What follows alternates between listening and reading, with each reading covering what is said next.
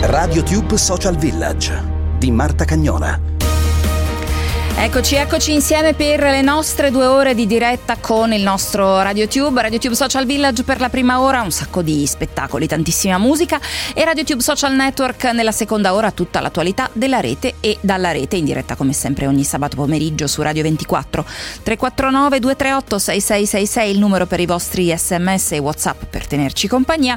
E poi ci sono i miei social chiocciola Marta Cagnola su Twitter e su Instagram, ho già svelato un po' di quello che succederà oggi oggi a RadioTube con cosa cominciamo? Ma io inizierei con un po' di musica, inizierei così. Potremmo vivere felici stare a un passo dal peccato, magari farci del male, finire e ricominciare. Potremmo perdere la testa e fare un sacco di stronzate, essere il dente che duole metti gli occhiali da sole.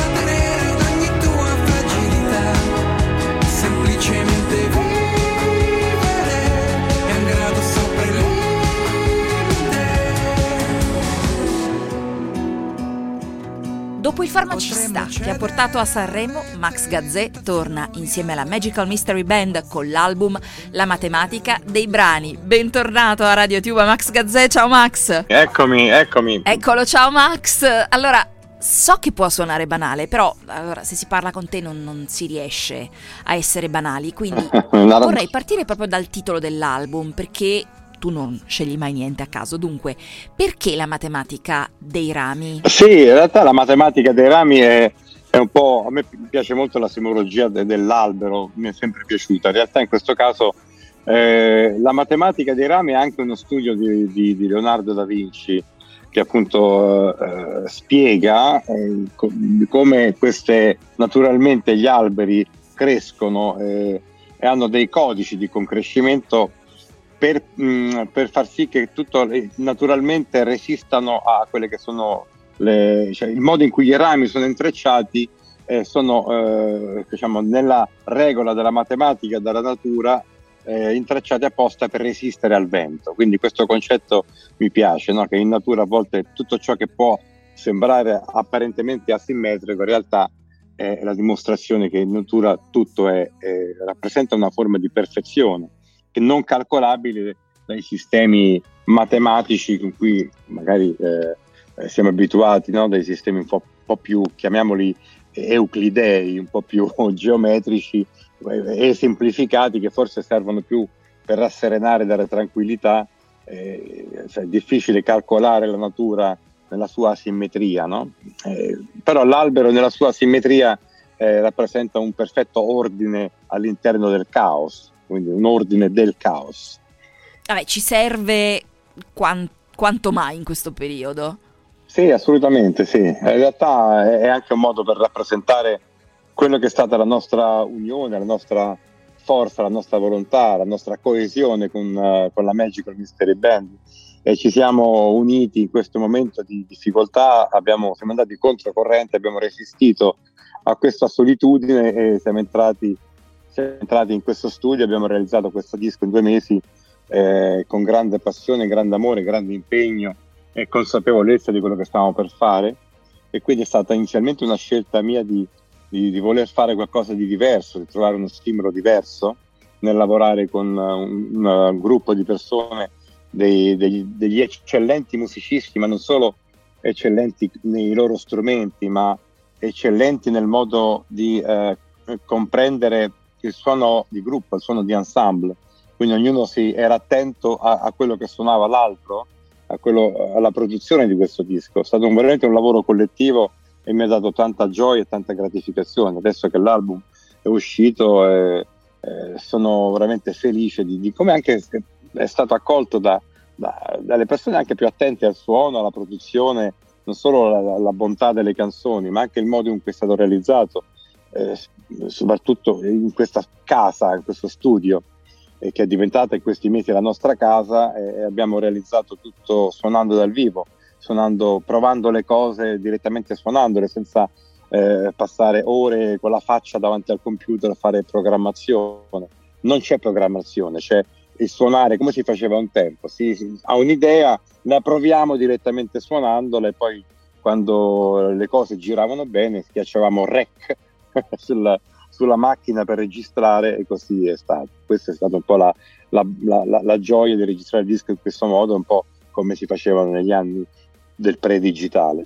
Quindi Max però lo definiamo il disco di un solista o il disco di una band? Sì, io, io lo ritengo un disco di una band, un disco di un ensemble di persone. Poi è chiaro, doveva uscire come Max Gazzè, ma eh, io volevo proprio chiamarlo inizialmente Max Gazzè e la Magical Mystery Band perché di fatto è un disco lavorato in, questo, in questi termini qua, lavorato con questo, eh, però poi va bene così, Max Gazzè mi fa, fa piacere raccontare eh, bene quello, quello, che è stata l'evoluzione di questo disco e se tu mi chiedi se è un disco di Max Gazzè e la Magical Mystery Band, ah, ah, mio, sì, io penso che sia più, più, corretto definirlo così. Mi sono piaciuti moltissimo i suoni vintage, lo senti in un disco quando sono messi lì come, come orpello, come decorazione sì. e invece qui si sentono proprio il divertimento, il godimento sì, sì. Eh, nell'averli tirati fuori. Eh, fa proprio parte della nostra status, eh, proprio quello il nostro mondo. È, eh, è, chiaro che la scelta di non fare programmazione era perché non, non c'era bisogno, già quando registri le cose in un certo modo, parliamo anche tecnicamente, usare dei compressori vintage, dei preamplificatori Telefunken, dei, so, delle microfoni a valvole, alla fine quando registri con quelle attrezzature lì hai tutte le frequenze, no? ogni suono questa sinfonia di frequenze elettromagnetiche ci sono eh, le cose registrate con tutte le armoniche, eh, producono dei suoni tali da nel momento in cui vengono combinati insieme non senti la mancanza di altro, quindi quando registri anche una batteria insieme a un basso e una chitarra con quel tipo di registrazioni, con, quelle, diciamo, con quella eh, consapevolezza, non senti l'esigenza a, armonica di aggiungere delle cose perché non manca niente, perché tutte le, fre- tutte le, le sovrarmoniche, le armoniche si mischiano insieme e creano un'altra armonia, hai capito? Che magari non, non, non la percepiamo eh, singolarmente, ma quando le metti insieme che creano questa armonia. E questa è una scelta di consapevolezza, insomma, io vengo da, dal mondo analogico e, e, questo passaggio al digitale, in qualche modo io mi sono accorto di quanto il digitale facesse perdere la, la, il senso anche del, dei suoni messi insieme. Magari singolarmente suona bene un campionamento, un suono campionato, una batteria campionato, una, un basso campionato, ma quando poi metti tutto insieme senti che, che, è plasticoso, senti che è un po', un po' posticcio così. Quando invece metti insieme dei suoni registrati ad arte, registrati in quel modo, la differenza di spazialità del tutto la, la, senti, la senti. Ti confesso, mi è piaciuto moltissimo il discorso sull'adolescenza, che però non è solo quella dei figli di cui tu parli, ma anche l'adolescenza mm. dei cinquantenni, no? Viva Dio, veramente. Sì, beh, è un, è un invito, è un'altra cioè invecchiare un altro adolescente è un invito a vivere l'adolescenza, a vivere diciamo, il procedere dell'età con una consapevolezza che ti fa anche scardinare certe certezze e convinzioni. Tante volte più si cresce, più eh, si solidificano le, le certezze e, e, le convinzioni, mentre è proprio eh, l'entusiasmo. Io sono entusiasta quando, per esempio, cambio idea su una cosa di cui sono convinto. No? Mi piace cambiare idea, mi piace eh, non sono eh, attaccato a, alle convinzioni. E quindi vivere ehm, gli stimoli, gli stimoli che si man mano procedono le, le passioni, anche un hobby, anche prendere un quadro e dipingerlo e gioire di quel quadro, cioè vivere eh, in maniera più spensierata, ecco, essere più come, come naturalmente il ramo resiste al, al vento piegandosi, no? perché si, naturalmente si piega insieme al movimento del vento, è per questo che resiste al vento. Se fosse troppo rigido si spezzerebbe questo ramo. Invece la, la fluidità e la, l'elasticità dell'adolescente ci permette forse di eh, convivere il cambiamento senza generare contrasti e di conseguenza sofferenze. Quindi invecchiare senza contrasti e tornare invecchiare a un'altra adolescenza è, è un consiglio. e quindi invecchiare a un'altra adolescenza, invecchiate con, come fosse degli adolescenti. Vabbè, io non sono mai cresciuta, quindi guarda, parto avvantaggiata. Max, quando hai visto i titoli dei giornali dopo la conferenza, mm. cosa hai pensato? Perché oltre al disco, in tanti hanno sottolineato le prese di posizioni tue e del tuo sodale Daniele Silvestri certo. sulla crisi del mondo della musica. Mm, cosa ne pensi? No, l'impressione è che è giusto che noi nella nostra posizione, parlo mio come Daniele, dobbiamo comunque in qualche modo eh, dare una voce, rappresentare in questo momento visto che c'è un momento di esposizione per me che sto pubblicando un disco, dire quello che penso, dire che, che bisogna, eh, capisco che ci siano delle trattative in atto, che ci, c'è un tavolo di trattative ed è difficile, ecco forse no, che non volevo, c'è stato un articolo in cui si dice che io Fabio Daniele abbiamo attaccato il ministro Franceschini, non è assolutamente così perché lui è il primo che vuole eh, risolvere e uscire da questa situazione, il problema è che non ha gli strumenti per farlo perché ci sono tutte queste condizioni che impediscono anche di trovare delle soluzioni.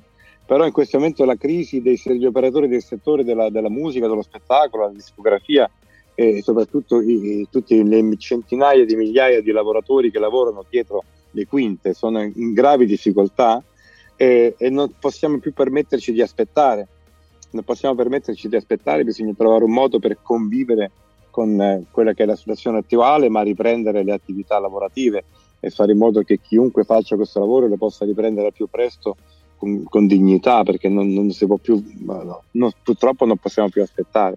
Bisogna assolutamente reagire e io quindi ho un invito alle istituzioni di trovare una soluzione, di, eh, di fare in modo di, eh, di, riprendere le attività. È semplicemente una richiesta d'ascolto, una richiesta di aiuto. Allora Max, questo, La matematica dei rami, è un disco che non vedo l'ora soprattutto di sentire dal vivo perché eh, esatto, ne varrà sì, la pena. Si farà sicuro, sono convinto. Quest'estate è stato fatto l'anno scorso e quest'anno si rifarà di nuovo. Dai, speriamo davvero prestissimo. Grazie, grazie a Max a Gazzè. Ciao Max. Ti, ti ringrazio. Ciao, grazie. Ciao, ciao, ciao.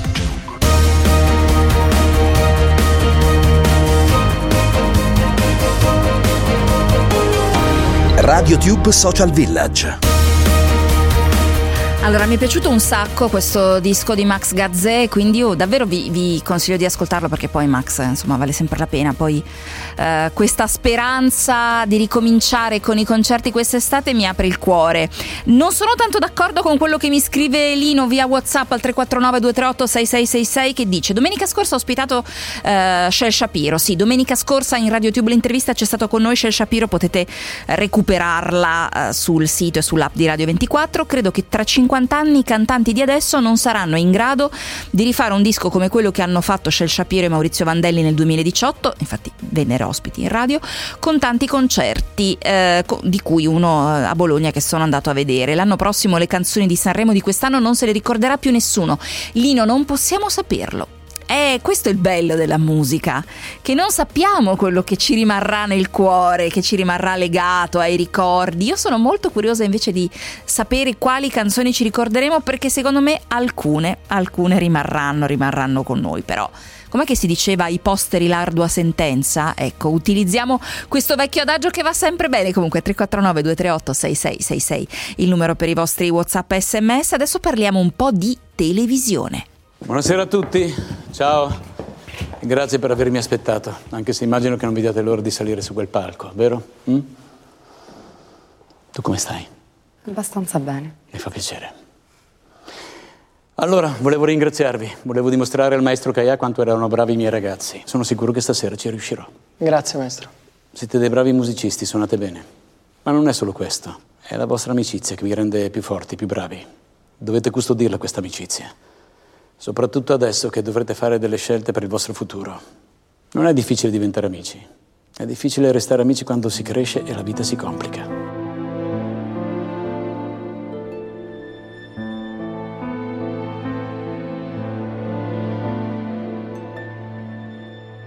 Dopo una lunga attesa, torna su Rai 1 domani sera, domenica 11 aprile, con la seconda stagione.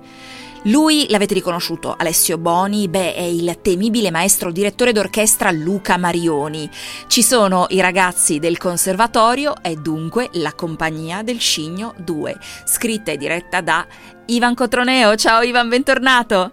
Buongiorno, come va? Tutto bene, Ivan, grazie. Sono molto curiosa di tornare a vedere la compagnia del Cigno. Grazie, Marza, grazie molto. Dai, una bella soddisfazione riuscire a portare a termine la seconda stagione e adesso finalmente mostrarcela. È vero, è stato molto vero anche per me, proprio personalmente è stato così. Dal primo lockdown, che tra l'altro io ho vissuto in maniera mm, veramente traumatica perché stavo girando fino al giorno prima e poi c'è stato il blocco improvviso e sì, insomma, con la capacità immersiva di stare nelle storie degli altri, storie soprattutto in cui non si parlava di quello che, che stavamo vivendo, è stato, è stato importante, insomma. E, e io ovviamente è una cosa che, che, che, che riconosco perché io sono un lettore e uno spettatore di storie di finzione soprattutto, cioè mi, mi appassiona molto di più ai personaggi inventati, alle storie inventate che non per esempio alla saggistica, perché ho proprio questa, questa idea di immedesimazione e, e d'altra parte da scrittore e anche da regista credo molto nella forza dei personaggi, di portare delle idee, di portare delle visioni del mondo, insomma anche la forza per così dire persuasiva ecco, dei personaggi. E, e, ne abbiamo avuto veramente, veramente la prova della nostra necessità di racconto, no? E, poi sono cambiati i tempi, però se, se ci pensi, pensi al Decamerone, anche ai racconti Le Mille e una Notte, no? sono, sono tutte persone che si trovano per raccontare una storia, per sfuggire in qualche modo, per, per, per aprire dei nuovi scenari, per cambiare realtà ed è quello che abbiamo fatto tutti quanti noi. Siamo stati sì, aiutati. Quali sono state le tempistiche della scrittura con Monica Rametta, del set? Non è facile in questo periodo? No, noi abbiamo cominciato, tutta la, la scrittura è partita eh, quasi mh, praticamente in contemporanea con la messa in onda della prima serie, quindi circa due anni fa e con Monica Rametta abbiamo cominciato a scrivere le storie e abbiamo avuto insomma, diciamo, eh, l'idea di base di questa seconda stagione che, che è quella mh, per così dire della lotta per la conservazione dell'amicizia dei nostri ragazzi perché mentre la prima, la prima serie era la nascita di questa amicizia grazie, grazie al loro maestro, no? il loro Deus Ex Machina che li ha messi insieme avevamo deciso che la seconda stagione andando due anni eh, in onda dopo la prima avrebbe raccontato di questo successivo salto. Insomma, noi li ritroviamo effettivamente due anni più avanti alle soglie della maturità, sono cambiati anche fisicamente perché alcuni di loro hanno cominciato a, a prendere parte alla compagnia e quindi a lavorare con me quando avevano 15 anni, adesso ne avevano 17, quasi 18, quindi noi abbiamo, avevamo cominciato a girare alla fine del mese di febbraio 2020 a Milano peraltro, cominciando da Milano e quindi ci siamo trovati proprio a dover, eh, doverci interrompere da un giorno all'altro e nel corso di questi mesi, quando abbiamo cominciato a uscire dal primo lockdown, hanno creato un protocollo che ha permesso a tutte le persone che lavorano nell'audiovisivo di riprendere eh, i set abbastanza presto, cioè fra la fine di giugno e gli inizi di luglio. E quindi ci siamo trovati di fronte a delle scelte. Io ho cominciato, ho lavorato di nuovo con Monica Rametta alle sceneggiature, e questo perché t- tutta una serie di cose che avevamo immaginato diventavano molto complicate da fare, a cominciare dalle scene di massa in strada, noi dovevamo tornare a Milano, per, il, per, i teatri che dovevamo, dovevano essere tutti affollati, abbiamo, abbiamo risolto, sono state una serie di, di, di, conseguenze pratiche, lì abbiamo risolto per esempio con l'intervento di effetti speciali, sono stati poi dei reparti che per la natura del loro lavoro, i truccatori, i parrucchieri, il fatto che dovessero stare così a contatto con, con tante persone, e lavoravano in piena estate completamente bardati con le tute, con le visiere, con le mascherine, con i guanti. E, e però io vedevo, insomma, andavo sempre a ringraziarli per questa fatica, perché cioè, io portavo ovviamente sempre la mascherina, però rispetto a tutta questa bardatura e mi tenevo a distanza dagli altri, però rispetto a questa barratura mi sembrava molto poco, come, molto, molto, di molto inferiore al mio sacrificio, quindi andavo sempre a ringraziarli, però quello che era stupefacente, forse invece non stupefacente, perché è naturale la, la, gioia di riprendere a lavorare. E questo quindi io penso che siamo stati, da questo punto di vista, abbiamo lavorato in condizioni pesanti, ma siamo stati dei privilegiati perché c'è la televisione ha continuato a lavorare, ma il teatro no, il teatro non ha, si è dovuto fermare e questa è una cosa che mi addolora molto. Eh sì, ma com'è stato ritrovare i ragazzi dopo tutto questo tempo? Cioè, ritrovare degli attori adulti è una cosa, ma per i ragazzi è molto diverso. No, è molto, molto diverso, è stato, insomma, per ciascuno di loro perché è difficile generalizzare, ognuno di loro è cresciuto in maniera diversa e ci sono però delle costanti. E tutti quanti si sono legati molto sorprendentemente si sono legati molto di più alla musica, nonostante avessero provato e fossero interessati. Io devo dire, avevo un po' paura dell'impatto mh, appunto del diventare attori per loro che avevano studiato e continuavano a studiare musica da quando erano ragazzini invece ho parlato anche con i, con i loro maestri i maestri degli strumenti che sono ma in generale per esempio Hildegard che interpreta Sara la violinista ipovedente ha deciso di riprendere il biennio di, di specializzazione e, de, e l'ha deciso dopo aver fatto la serie, mentre prima della serie aveva deciso eh, che la sua esperienza con la musica, nel senso dello studio della musica, era finita e questa è una cosa che, che mi ha fatto molto piacere. Ciascuno di loro è cambiato in maniera diversa, sono diventati più consapevoli, devo dire secondo me in questa seconda serie anche più bravi perché meno spaventati da tutto, da tutto l'apparato che gli sta intorno e eh, sorprendentemente si sono molto coalizzati, sono rimasti amici, hanno, in questi due anni hanno continuato a sentirsi eh, da amici, forse anche in alcuni casi qualcosa di più, ma che io diciamo, non ho voluto sapere, eh, però me li sono ritrovati molto uniti, cioè molto più, um, molto più squadra di, quando, di, quanto non fossero all'inizio. Per me è stata una grande emozione perché un po' è, capita raramente di, di, di trovare gli stessi attori non solo a due anni di distanza, ma in quei due anni che appunto ti, ti cambiano la vita, ti cambiano non soltanto la forma fisica, perché alcuni sono diventati più alti di me, ma la voce, il modo di comportarti, la sicurezza o l'insicurezza a seconda delle persone. Quindi eh, è stato molto molto molto emozionante. Nella prima stagione era entrata un po' la cronaca, ad esempio con il terremoto di Amatrice.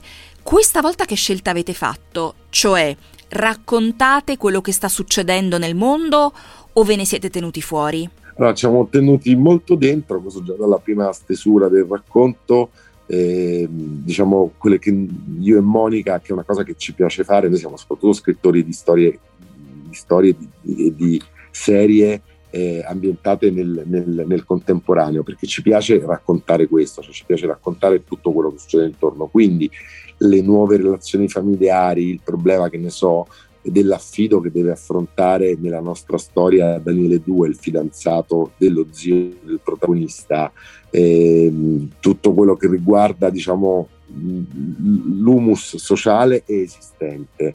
Eh, quando abbiamo, ci siamo fermati abbiamo dovuto decidere se raccontare quello che stavamo vivendo, cioè in effetti se raccontare la pandemia in realtà o meno, Ecco, lì eh, io ci ho molto pensato e, e, poi ho deciso di no. Ho pensato che questo universo aspirazionale dove c'è il talento, dove sono le classi piene, dove c'è un'orchestra che suona senza mascherine e anche, vedremo nella serie, dei teatri pieni, c'è perfino una sequenza, la sequenza di un concerto, un concerto di Mica eh, che siamo in realtà riusciti a girare dal vero perché era, abbiamo, l'abbiamo girato agli inizi di febbraio quando ancora si tenevano i concerti.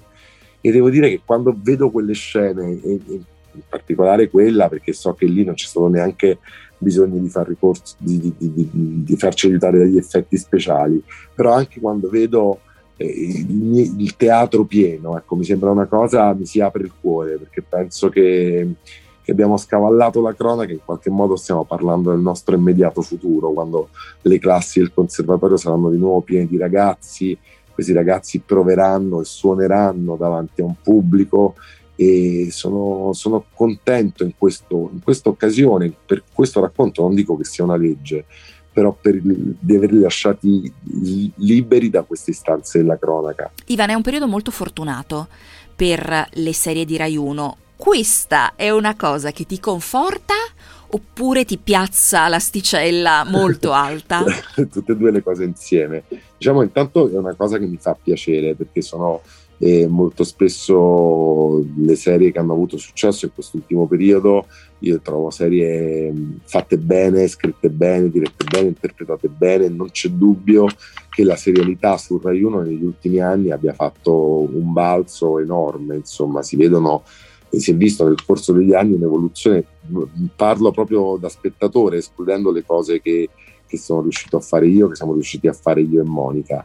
E quindi questo intanto mi fa piacere, e, mh, fa sempre piacere, insomma, come dire, far parte, non mi viene l'espressione, non mi viene da usare l'espressione concorrere, però diciamo essere in un... Eh, è come essere nel listino di una casa editrice che pubblica dei titoli che ti piacciono. Allora, tu sai che magari chi va a comprare quel libro una casa di quella casa editrice è tanto famosa perché da sola è una garanzia, come quando vai al cinema che sceglie soltanto bei film, no? Cerco di non fare nomi, però insomma siamo capiti. Allora sei in un catalogo dove probabilmente il lettore che legge te è lo stesso lettore che ha letto Somerset Maugham o leggessime nonne, quindi dici, eh, accidenti, sarà, sarà esigente, speriamo che vada bene anche a me, però è molto meglio che non essere che non, che non essere invece in, in, è bello essere in buona compagnia. Speriamo di essere all'altezza non soltanto nei risultati ma anche per la cura che abbiamo messo in quello che abbiamo fatto No, non ho dubbi, non ho dubbi, ti ringrazio tantissimo, non vedo l'ora, domani sera, domenica 11 aprile, su Rai 1, La compagnia del Cigno 2. Grazie mille al regista e sceneggiatore Ivan Cotroneo, grazie Ivan, a presto, ciao! Grazie Marta, grazie a te.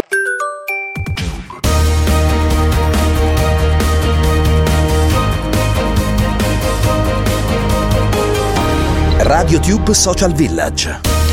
Eccoci ancora insieme con il nostro RadioTube e parliamo un po' di serie TV. Sì, lo facciamo tutte le settimane con il nostro Ancora una, poi smetto, il nostro podcast che ogni giovedì è su tutte le piattaforme di streaming e sul sito e sull'app di Radio 24. Ma abbiamo insomma anche tutte le novità da svelare in questo periodo. Abbiamo una breve clip per introdurle. Eccola qua. Prima avevo un altro nome, ma adesso è proibito. Tante cose sono proibite ora. So che tutto questo vi sembrerà molto, molto strano. Ma la normalità è ciò a cui siete abituati. Il mio nome è Jun e ho intenzione di sopravvivere. Allora, io l'ho riconosciuta, questa, atmosfera. Secondo me è una, è una, serie che ritorna, è una nuova stagione. Chissà se l'ha riconosciuta anche il nostro ospite, una delle menti dietro il sito serialminds.com, il grandissimo, grandissimo Diego Castelli. Ciao! Ciao, buongiorno, buongiorno. Intanto dimmi subito, andate avanti con le vostre serate su Twitch come i pazzi, tu e Marco Villa? Andiamo avanti, ieri sera abbiamo fatto una serata con Vincenzo Sarno di Bonelli, sì? è stato fichissimo, è stato fichissimo, ci ha raccontato un sacco di cose e si è scoperto essere un patatone, lui sarà produttore della nuova serie su Dylan Dog e ieri è venuto così a trovarci, non lo conoscevamo e mm, è stato super divertente perché è molto competente ma è anche un patatone tenerone nerd clamoroso. Ma guarda, ma guarda. Ci siamo, ma... ci siamo divertiti così. ma guarda, guarda come ti diverti. Quando, allora ri, ri, ripetici il, il, l'appuntamento con voi di Serial Minds Andiamo su Twitch. Al lunedì, al mercoledì e al venerdì alle 22.30 sia su Twitch che su YouTube di Serial Minds ci cercate come que- Serial per Minds. Per noi un po' più tradizionalisti va bene anche YouTube. Ok. Va benissimo YouTube, ah, uguale, stessa cosa. Ok, allora eh, l'audio, dai, non so se l'hai sentito bene in collegamento, però sì, mi sì, sembra, sì, ecco. Sentito, Quindi torna, torna Torna, torna da Handmaid's Tale, torna dal 28 di aprile, se non dico una sciocchezza, ma credo di non dire una sciocchezza, su Team Vision. E, ma tu lo sai che non va in onda dal 2019? Che, quindi cioè, da un, un, mondo fa? Cioè, un, quando... Brava, un eh. mondo fa, esattamente un mondo fa e quindi il ritorno lo aspettiamo con, con ansia, pur nel... c'è un piccolo dubbio che riguarda il fatto che si porta dietro Handmaid's Tale dall'inizio, cioè quanto deve subire questa povera June mm. prima che qualcuno le consenta mm. di finire questa serie, eh, però l'altra volta diciamo che è rimasta aveva la possibilità di fuggire ma è rimasta per aiutare e sono quei sacrifici che però piacciono sempre però appunto la cosa interessante è vedere cosa può essere cambiato in una serie che non si occupa del nostro presente ma di un mondo che non esiste, un mondo ucronico e fantascientifico, ma che vedremo se sarà stata influenzata in qualche modo da, dalle riflessioni, delle cose che sono state fatte nell'ultimo anno e mezzo, che insomma sono cambiate tante cose nel mondo e viviamo anche un pochino più da reclusi come vive la protagonista di Anime Tale da un certo punto di vista e quindi magari è cambiato avremo più empatia. è cambia- eh, esatto è cambiato, è cambiato, il modo in cui riusciamo a interpretare la sua condizione esistenziale sì, sì, non, non, è più, non, è più, una vita così completamente diversa dalla nostra per mm, certi versi naturalmente vero, vero. si parla per metafore ma e questo potrebbe essere interessante. Vediamo, vedremo che effetto ci fa ecco. E tutto questo su Team Vision eh, ricordiamo che Handmaid's Tale è praticamente una delle punte di diamante della programmazione delle serie di Team Vision. Eh, cosa arriva invece su Netflix, ad esempio? Allora, su Netflix, guarda, te ne dico due. Mm. Quella che secondo me è più interessante proprio per noi, per il pubblico italiano, è Zero, che arriva il 21 di aprile, è tratta eh, liberamente in realtà dal libro eh, Non ho mai avuto la mia età di Antonio Di Chele di Stefano eh, e eh, praticamente racconta di un ragazzo eh, giovane che ha il potere dell'invisibilità. Ora non pensate poi a una storia di supereroi perché è una storia molto nel concreto dell'adolescenza italiana con in più una piccola punta di soprannaturale, ma la cosa importante, culturalmente rilevante per noi è che è una serie eh, con tutti i ragazzi neri, perché sono tutti ragazzi di seconda generazione, tipicamente figli di genitori africani venuti in, venuti in Italia, e, e quindi è sostanzialmente la prima volta che in Italia si fa una serie effettivamente così basata su questo aspetto qua. Eh, molti ne sentivano il bisogno da un certo punto di vista perché serve a raccontare una realtà che altrimenti non viene raccontata praticamente mai da nessuna parte. E quindi c'è poi eh, Di Stefano è un bravo autore, un bravo presentatore, insomma è un ragazzo giovane ma che ha, fatto tantissime cose buone già. E, e, quindi c'è grande interesse per vedere cosa può venire fuori da un'operazione di questo tipo. E, e vediamo, poi dovrebbe essere una storia abbastanza normale dal punto di vista puramente narrativo, eh, ma c'è questo twist eh, culturalmente ed etnicamente rilevante della, de, di questo racconto di un pezzo d'Italia che non vediamo mai e secondo me sarà molto interessante. Sono curiosa perché appunto que- queste, non mi piace dire operazioni, però mi lasciano sempre un po' perplessa, però mi fido di Antonio Di Chele di Stefano, quindi... Uh, quindi insomma, sì, sì, no, fido, vero. Sono, sono, sempre cose che si portano dietro anche dei rischi naturalmente ecco. Mm. eh, di magari di eccessiva retorica magari abbiamo, però abbiamo visto un trailer eh, quindi non possiamo giudicare in un senso o nell'altro però secondo me ha senso, è una cosa che ha senso fare in questo momento e vediamo, poi naturalmente dopo che l'abbiamo vista potremo dire se, se, ha funzionato o no, però intanto che il fatto che ci si provi secondo me ci sta. E invece di tu, sempre fantasy ma completamente di un altro tipo arriva Shadow and Bone che mm-hmm. credo sarà tradotta da Netflix Tenebre e Ossa perché anche questa è trattata da dei romanzi, questo è se vi piace il fantasy, quello proprio il fantasy, sai le saghe fantasy eh, di romanzi eccetera eccetera. Queste, in questo caso qui è quella cosa lì, sono, i romanzi sono scritti da Lake Bardugo, che ha questo nome un po' americano. Già il nome, esatto, già il nome. Fantasy, sì. un po' fantasy. E, ed è ambientata, al di là dell'elemento fantasy, un po' di magia, è ambientata in un mondo che è ispirato alla Russia degli zar. Quindi mm, non proprio l'ambientazione fantasy classica, quindi né Signore degli Anelli né magari cose un po' fantascientifiche, ma questa cosa un po', un po' particolare con poi naturalmente c'è dentro la magia, c'è dentro l'amore, c'è dentro quello che vuoi, insomma. Però dovrebbe essere, anche, anche questo si è visto un trailer, che dà l'idea che ci abbiano messo i soldini. Mm, sempre, quando, e non fa mai male. Una, no, esatto. il fantasy è sempre una buona cosa, che se mancano i soldini si vede subito. È vero, fantasy. è vero. E quindi vabbè, e quindi vabbè. Allora, sai che e... io non sono una grande fan del fantasy, però questo ambientato nella Russia degli zar, questo Shadow and Bone potrebbe, potrebbe fare il caso mio. E questo, questo sì, mi sì, piace sì. molto. Sì, sì, sì, se vuoi tirare al 7 di maggio invece c'è Jupiter Legacy, che è tratta da Mark Millar, quelle sono supereroi, ma supereroi vecchi che, devono, che hanno a che fare con i figli giovani, supereroi anche loro, e c'è lo scontro generazionale tra supereroi vecchi e supereroi giovani. Ed è, è, sembra un'operazione molto carina anche se hanno quello che abbiamo visto hanno delle tute veramente orrende. Ah, molto questo, bene tanto ora di maggio ci sentiamo ancora non credere va io bene, ti chiamo sì, ancora sì, bene, ti chiamo bene. ancora. Va bene, va grazie grazie Diego Castelli serialminds.com andate lì a vedere lui e Marco Villa alle 10.30 lunedì mercoledì e venerdì su Twitch o su YouTube per quelli più anziani come noi. Grazie. Diego a presto un bacio grande. Ciao ciao, ciao. Viabilità poi saremo ancora insieme.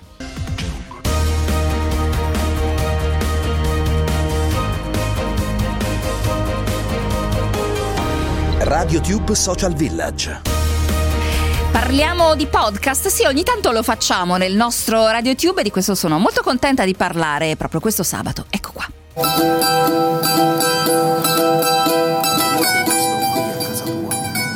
Dove sei? Matteo Messina Denaro invisibile e presente, latitante da 27 anni.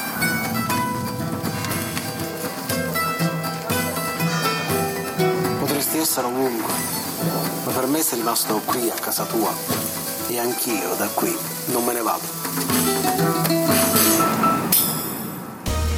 Allora, abbiamo capito che si parla di Matteo Messina Denaro, ma abbiamo anche riconosciuto la voce narrante. Arriva su Audible l'isola di Matteo in Sicilia, sui luoghi di Matteo Messina Denaro. Benvenuto, anzi bentornato a Radio Tube a Matteo Caccia. Ciao Matteo! Ciao Marta, ciao. Allora, racco- raccontaci qualcosa di questo, perché noi ti sentiamo tutti i pomeriggi su Radio 24, però insomma un podcast è una cosa un po' diversa. Che cosa racconti in questo L'isola di Matteo? In quest'isola di Matteo io sostanzialmente mi sono aggrappato a Giacomo Di Girolamo, che è un giornalista di Marsala, direttore di una piccola radio di Marsala e di un portale di notizie che si chiama Trapani 24, che è molto molto letto in Sicilia, nonché autore per il saggiatore di diversi libri, tra cui la biografia di Matteo Messina Denaro. Eh, io mi sono letteralmente aggrappato a lui, sono andato in Sicilia una settimana nello scorso mese di giugno e lui mi ha portato in giro per quelli che in teoria sono stati e forse sono ancora eh, i luoghi di Matteo Messina Denaro, cioè la provincia di Trapani, Castelvetrano che è la sua città d'origine, Marsala, Mazzara del Vallo, eh, eccetera, eccetera. E, e, però è stata proprio eh, come dire, stare in un luogo che è un luogo magnifico come la, la Sicilia occidentale accanto a un Virgilio d'eccezione perché Giacomo ha un modo di raccontare una capacità narrativa e anche una grande lettura della realtà perché vive e lavora lì da tantissimo tempo al punto che quando eh, mi ha raccontato che quando spesso arrivano redazioni, giornali, giornalisti da fuori e, e, e lo intervistano perché lui è quello che ha, ha, ha, mille querele, ha avuto chiaramente ha avuto delle intimidazioni, gli dicono tu sei un giornalista resistente e lui dice io non sono un giornalista resistente, non sono neanche un giornalista resiliente, sono solo un giornalista residente, cioè vivo qui ecco. e quello che devo raccontare eh, è questo. Ecco, è, L'isola di Matteo sono dieci episodi che raccontano un giro, devo dire nemmeno lineare, guarda Marta, è proprio una sorta di um, eh, eh, tirare le fila di tutte queste storie che Giacomo racconta piano piano, ci fa vedere il posto dove ha vissuto e dove, vi, dove vivono ancora i parenti di Matteo Messina Denaro, ci porta nei casali abbandonati in campagna, ci porta a vedere le paleoliche, ehm, insomma e, e, questa ragnatela di luoghi, di persone, di rapporti che alla fine disegnano una situazione che come sempre quando c'è di mezzo la mafia è molto più complessa di quanto si possa immaginare.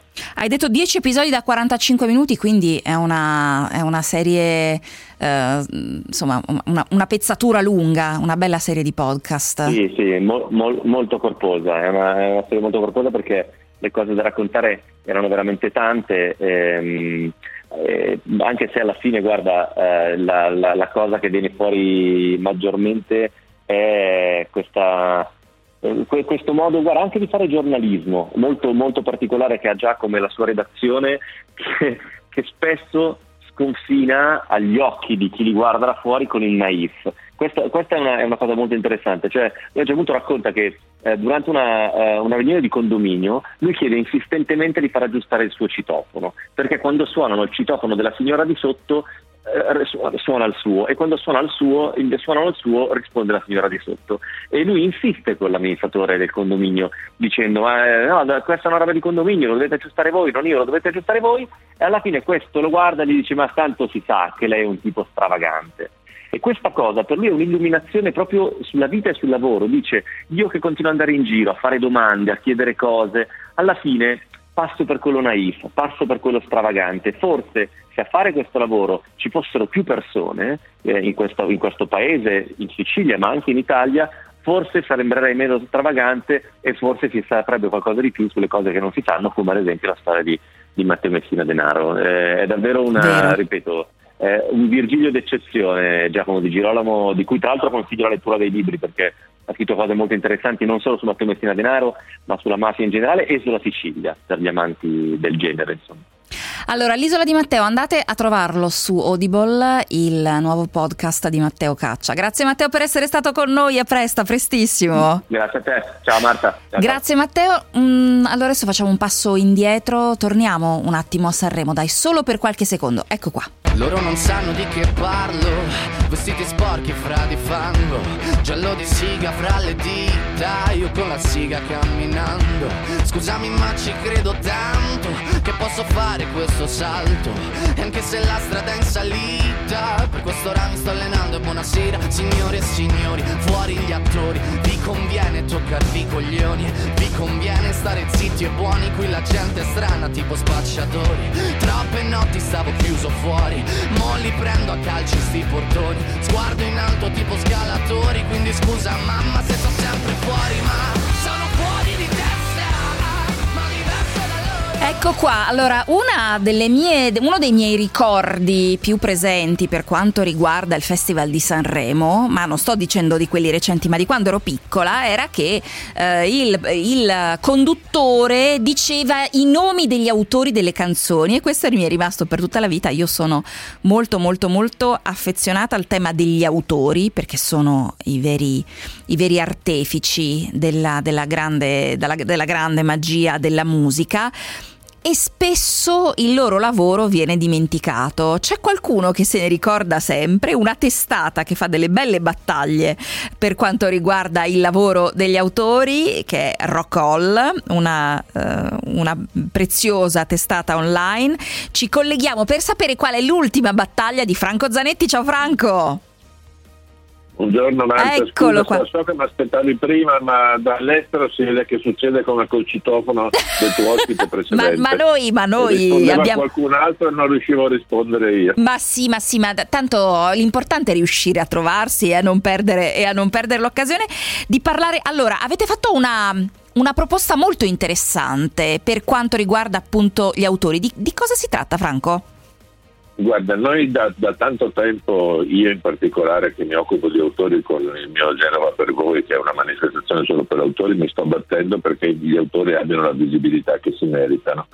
E eh, è, è, difficile perché ho chiesto a quelli che organizzano i talent in televisione di, di, citare o almeno di scrivere i nomi degli autori delle cover che fanno cantare e non ci riesco.